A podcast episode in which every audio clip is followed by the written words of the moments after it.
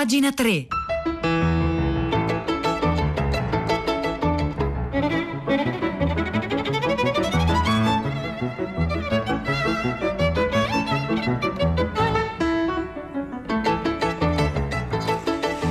Buongiorno, un caro saluto da Edoardo Camurri e benvenuti anche questa mattina a Pagina 3, la nostra rassegna stampa delle pagine culturali dei quotidiani, delle riviste e del web. Sono le 9:02 di oggi, martedì 28 luglio, e noi iniziamo immediatamente la nostra puntata di oggi incontrando gli alieni, ecco, incontrando quindi il completamente altro da noi stessi, no? Incontri ravvicinati del terzo, quarto, quinto tipo, insomma, fa anche sorridere immaginare questa classificazione degli incontri possibili con l'altro da sé, come se l'altro da sé possa essere classificabile, la nostra ansia classificatrice, ordinatrice del mondo dinanzi a ciò che invece lo sconquassa completamente. Ma insomma, perché tutto questo?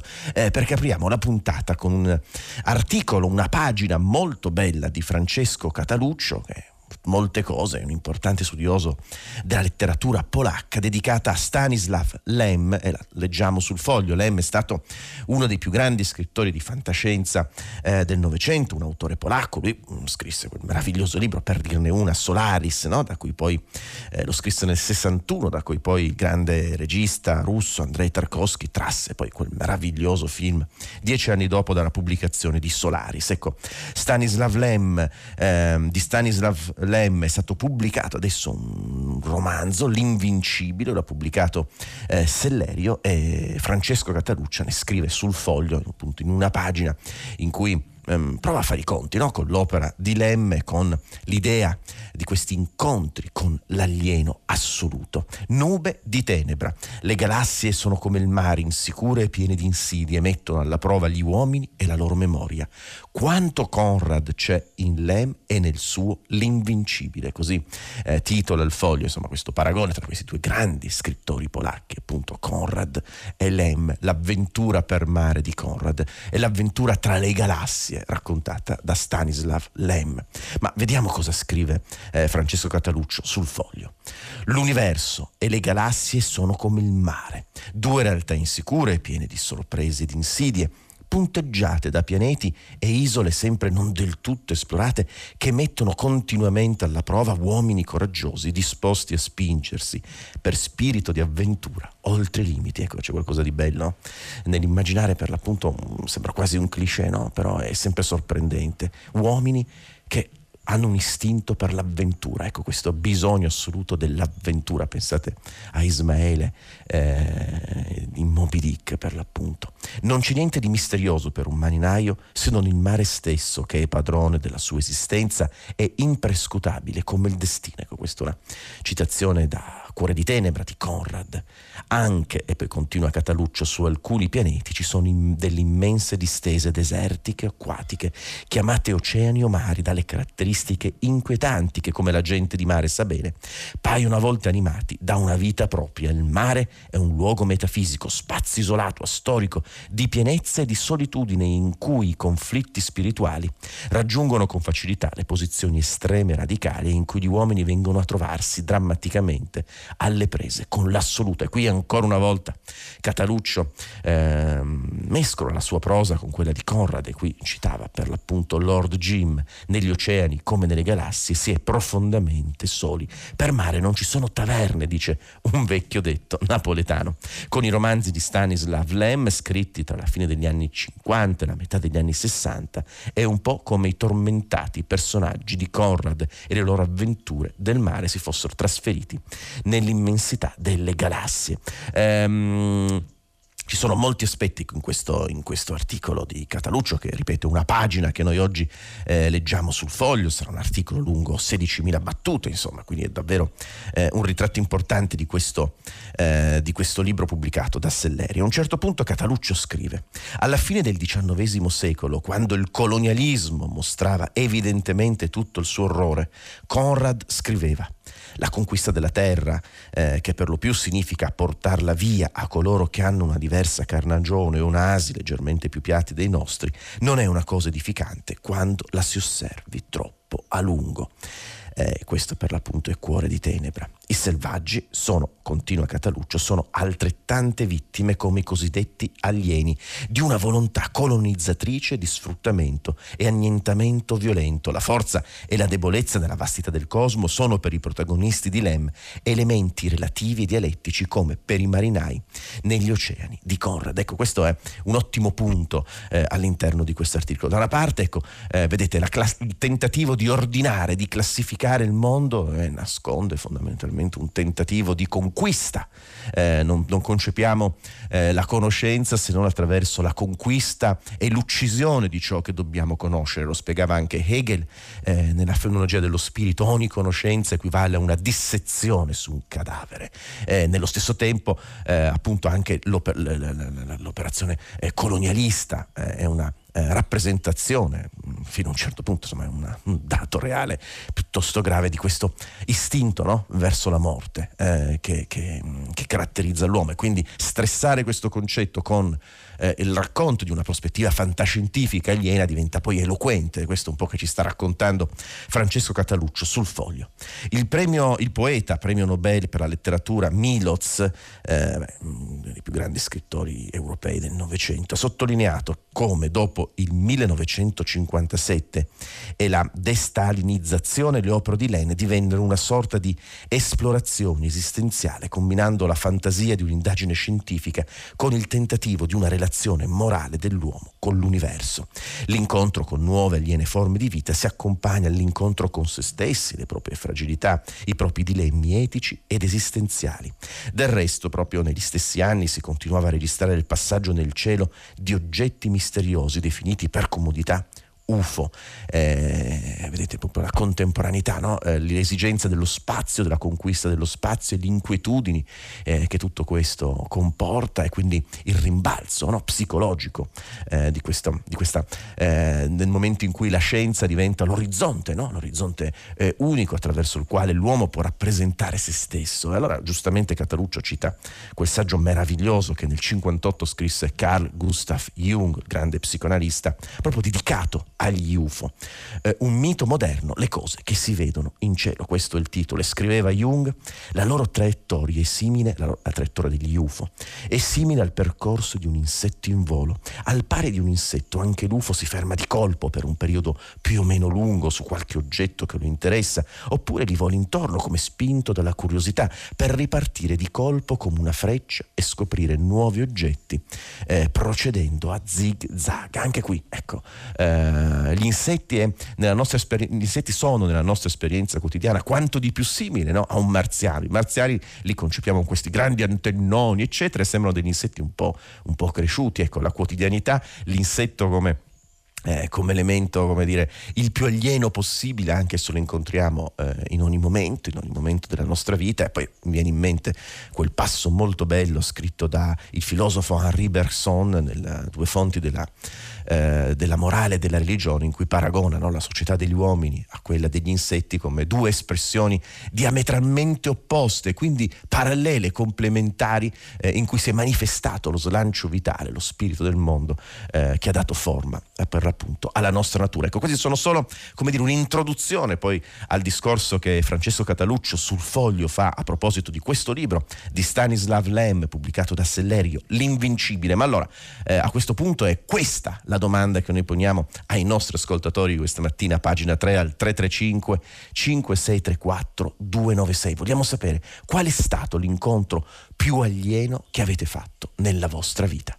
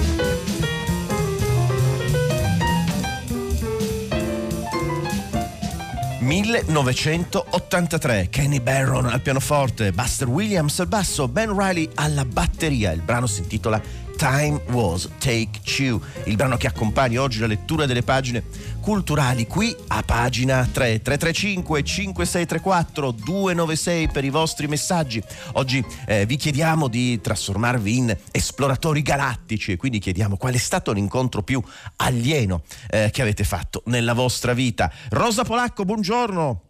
Buongiorno, non sono assolutamente in grado di rispondere a questa domanda, ma lo dico sapevo, subito. Ma lo sto tremando e pensavo cosa posso rispondere? Un orso, un gatto, un pilota? Non lo so. Ma tanto non hai mai risposto alle mie domande. No, infatti, cioè, la tua strategia subito è questa. Cioè la tua strategia è quella di Bartleby lo scrivano, cioè dice che preferirei di no, ma no, non ho niente da dire, cioè mantieni un basso profilo. No, questo è proprio difficile, Edoardo. Ma non è difficile, insomma, quando ti sei innamorato non è stato un incontro alieno, per esempio, non te l'aspettavi, ha cambiato la tua vita. Beh, no, però non era alieno, era molto vicino, se no era difficile innamorarsi, insomma. Vabbè, senti, facciamo un gioco, magari io ti rispondo il giorno dopo la domanda del giorno prima, che dici? Così ho il tempo di pensare. Ah, il problema è che io devo ricordarmi quello che ho chiesto il giorno prima.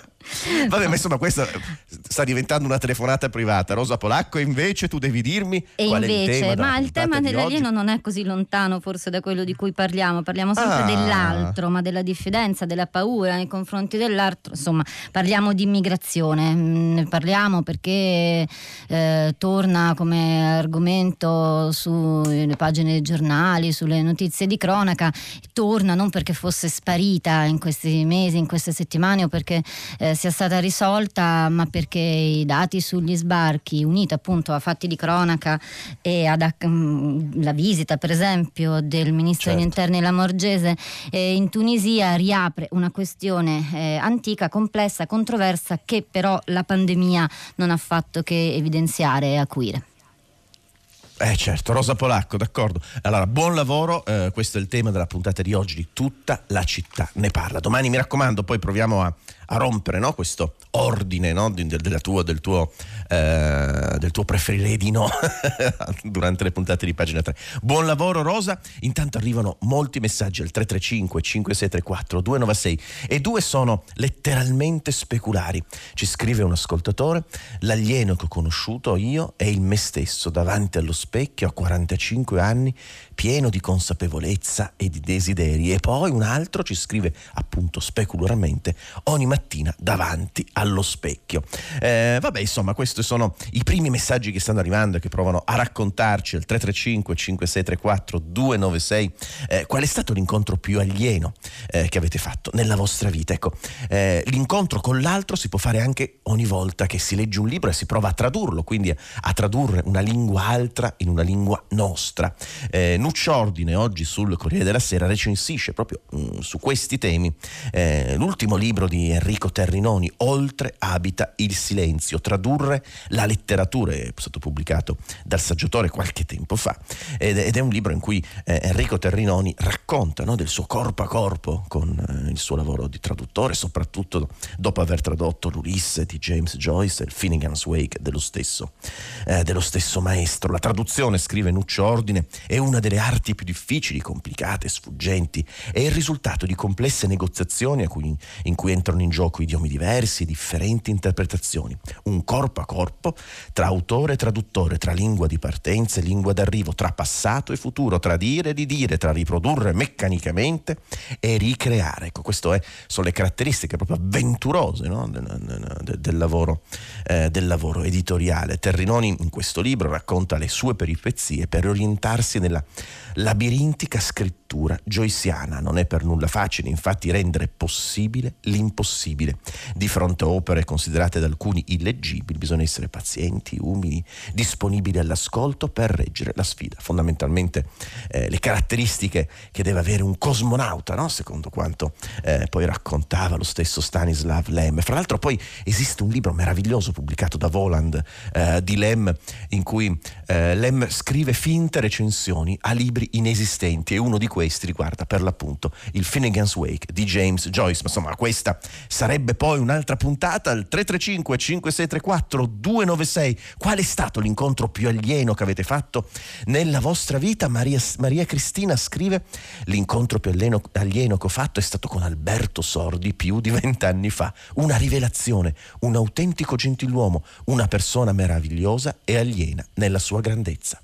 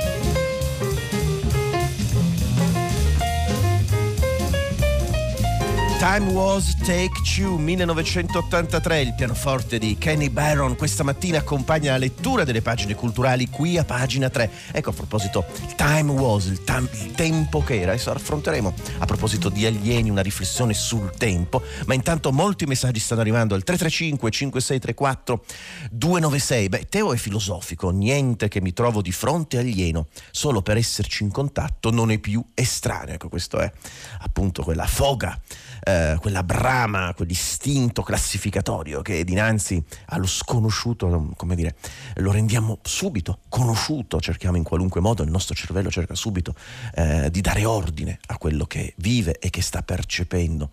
Un altro ascoltatore, Fausto: l'incontro più alieno è stato scoprire che il vero percorso più fuori da me era l'evoluzione immensa della filosofia, ci scrive questo nostro ascoltatore. Poi Michela da Torino: buongiorno Edoardo, uno degli incontri più alieni della mia vita è stato quello con il mio attuale marito, che mi parve un guru, ma scoprì poi per fortuna che era un uomo con i suoi difetti che sopporto da una vita e lui sopporta me, ne dice vabbè, insomma, ovviamente, ecco, questa normalizzazione dell'assoluto. Ecco, questo accidenti, siamo condannati davvero sempre a normalizzare ciò che ci sembra strano. Vabbè, ma insomma, a proposito di discorso alieno, qual è la differenza tra un concetto di futuro e quello di avvenire? Ecco, ce la racconta Silvano Petrosino, che è uno studioso di filosofia importante, ha lavorato a lungo sulla filosofia e lavora sulla filosofia di Levinas, di Jacques Derrida, e racconta proprio tutto questo in un articolo intitolato Il senso del domani sulla newsletter di Domani. Domani sarà il nuovo quotidiano, uscirà quest'autunno, diretto da Stefano Feltri, ma inizia, come dire, a produrre articoli in questa newsletter oggidomani.substack.com. Silvano Petrosino per l'appunto sviluppa in questo articolo intitolato Il senso del domani questa riflessione: l'immaginazione di oggi, ipernutrita di algoritmi, si illude di ridurre la distanza che separa il futuro progettato dall'avvenire imprevedibile, la pandemia pensata dal filosofo Silvano Petrosino. Ecco, ci sono alcune cose piuttosto interessanti, in un certo senso anche un po' guidati da un'idea messianica, no? Nel lavoro di Silvano Petrosino il futuro, ci dice, è necessariamente legato al presente. Il futuro, così come noi lo concepiamo normalmente, è sempre il futuro di un determinato presente, non potrebbe essere altrimenti. Quando noi pensiamo al futuro, quando ad esempio progettiamo una determinata iniziativa futura, ecco, il futuro è sempre un prevedere, un misurare, un cercare di mettere ordine in quello che ci potrebbe essere una previsione. All'opposto, scrive Silvano Petrosino sulla newsletter di domani, all'opposto l'avvenire è precisamente ciò che non può essere previsto, progettato. Esso è il campo dell'evento, dell'avvenimento, di ciò che viene e accade. Ciò che accade e viene lo fa sempre senza avvisare, senza preavvisare. Accade ad esempio che ci si innamori, ma è una follia progettare di innamorarsi. Nessuno può prevedere con serietà quando e se si innamorerà. Ecco, questi due elementi temporali, due modi diversi di concepire il tempo, no? Un tempo che noi riusciamo a progettare e quindi a rendere, come dire, meno alieno il futuro, invece stare seduti in attesa di un evento possibile capace di sconquassare la nostra immaginazione. E su questo poi Silvano Petrosino parla, per l'appunto seguendo Derrida, della necessità di liberarsi dell'immaginazione, in quanto l'immaginazione, secondo lui, è una forma di previsione, quindi di conquista. Ma in realtà poi l'immaginazione è molte altre cose, in realtà è un mondo che si costruisce tra terra e cielo, è il monte analogo, una specie di lingam, di ascensore possibile nel tentativo di ricomporre quell'unità originaria. Ma insomma, qui ci inoltriamo troppo in un pensiero apparentemente alieno. Intanto davvero al 335 5634 296 arrivano molti messaggi. In realtà per me i cani non sono alieni, li amo, scrive un ascoltatore, ma un alano che mi accolse festoso, mai visto prima né rivisto poi, e che mi accompagnò quel mattino dall'uscita di casa fino al liceo, fu un episodio incredibile che si ripete anni dopo in un'altra città, e sempre una volta sola, con un alano sempre bianco e nero. Ecco, potrebbe essere uno spirito questo alano che viene a visitare il nostro ascoltatore. Ecco, non bisogna porre limiti, no, alla fantasia e alla capacità di raccontare ciò che ci accade. Ha senso soltanto se noi gli diamo un senso.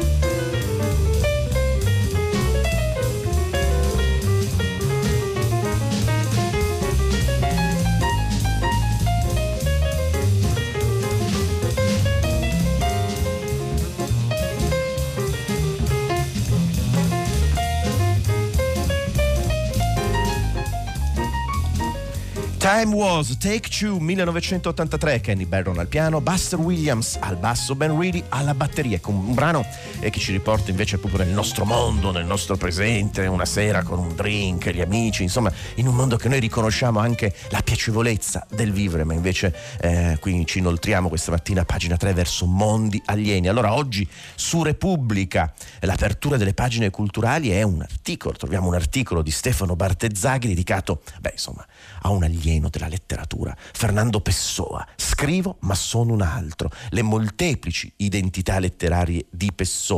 Quodlibet ha appena pubblicato una raccolta di scritti in cui Fernando Pessoa, il grande poeta e scrittore portoghese del Novecento, ragiona, no, sul concetto di eteronimia, teoria dell'eteronimia, appunto pubblicato da Quodlibet a cura di Vincenzo Russo. Sapete, Pessoa era abitato da moltitudini, per citare Walt Whitman, viveva circondato dai suoi eteronimi, cioè non solo pseudonimi, ma proprio personaggi letterari che lui inventava, dava corpo, dava vita, vivevano autonomamente, interagendo con la sua stessa vita, in modo tale che non si capiva più dove iniziasse e finisse Pessoa, e dove iniziassero e finissero le sue centinaia di eteronimi. Pubblicare, scrive Pessoa, sotto vari nomi, varie opere di varie specie, in contraddizione le une con le altre. Pessoa l'ha descritta, approfondita questa teoria dell'eteronimia, scrive Bartezzaghi su Repubblica, nella sua opera, nei suoi scritti privati, spesso frammentari e sempre sorprendenti. Questi passi sono stati selezionati e riuniti per l'appunto in questo volume uscito per Quodlibet. E tutto sommato poi Stefano Bartezzaghi in questo articolo ci spiega che il lavoro di Pessoa sulla eteronimia è importante perché va anche contro questa rinata mitologia dell'essere se stessi, dei deliri identitari che minacciano di soffocarci la semiotica a noi contemporanea scopre che il soggetto che parla non è un soggetto. Dietro alla maschera della persona si agitano moltitudini, e Pessoa lo sapeva quando diceva che i mistici indiani di 2000 anni fa, Confucio, lo scopritore del fuoco, l'inventore della ruota, il primo filatore della seta, avevano tutti contribuito al suo essere attuale. Sarà appena il caso di aggiungere che maschera, scrive Bartezzaghi su Repubblica, è il significato originario di persone, che persona è il significato da nome comune portoghese di Pessoa. Ecco, questo è un elemento importante, soprattutto l'idea di cui siamo circondati, in cui ciascuno, al di là di ogni teoria aliena, dice no, io sono me stesso, rivendico me stesso, sono autentico, sono sincero. Bene, leggere l'opera di Pessoa significa invece scoprire l'alieno, gli alieni, le moltitudini che ci abitano e che ci determinano, no? In una specie di uscita da questa astrazione, semplificazione che chiamiamo soggetto ed individuo. E fra l'altro su tutto questo è arrivato un messaggio al 335-5634 296 interessante, no? Perché ci scrive Pirandello, direbbe che siamo tutti alieni, scrive Francesco, e qui appunto troviamo un legame tra Pirandello e Pessoa. Invece volevo chiudere la puntata di oggi leggendovi un testo meraviglioso. Ieri avevamo detto che era l'anniversario, i 55 anni dalla morte di Roberto Bazlen. Bazlen, il fondatore insieme a Luciano Foà della casa editrice Adelphi, lo scopritore di Italo Svevo insieme a James Joyce, insomma una figura chiave dell'editoria. Non ha mai scritto praticamente niente se non scritti d'occasione, un testo postumo incompiuto, Il capitano di lungo corso. Bene, su una rivista nuova e molto bella, Hook Literary Magazine.com, una rivista di Benedetta Grassio e di Caterina Orsi, noi troviamo una poesia che Bazlen scrisse per il suo compleanno, una data incerta, il 9 e il 10 giugno, che fu tradotto proprio dall'amico Luciano Foà. La poesia è bellissima e ci racconta un po', insomma, alcuni dei temi che stiamo affrontando, anche quell'elemento orientale, no? Che abbiamo visto appartenere a Pessoa. Gioia più gioia, gioia più dolore, l'ora di ogni giorno è eternità, la bestemmia è cattiva come la preghiera, il no passa, il si passa, svanisce. Non appena il no e il sì sono passati, la vita è incominciata. Dolore, gioia, non essere, essere, nuovo sì e nuovo no. Il nuovo no passa col tempo, il nuovo sì all'eternità. Ecco, vedete questo meraviglioso tentativo di lavorare sul concetto binario, no? Di superarlo attraverso quasi un'accettazione taoistica, no? Un abbandono alla divina provvidenza che ci viene raccontata dall'opera meravigliosa di Roberto Bazlen, che leggiamo su hookliterarymagazine.com. Insomma, detto questo, questa mattina con Giulia De Luca in redazione, Fabio Melis alla console, Cristiana Castellotti alla regia, vi ringraziamo per aver seguito Pagina 3, vi diamo appuntamento con me, con Edoardo Camurri, ma soprattutto con la nostra rassegna stampa culturale domani mattina alle 9 come sempre. Grazie.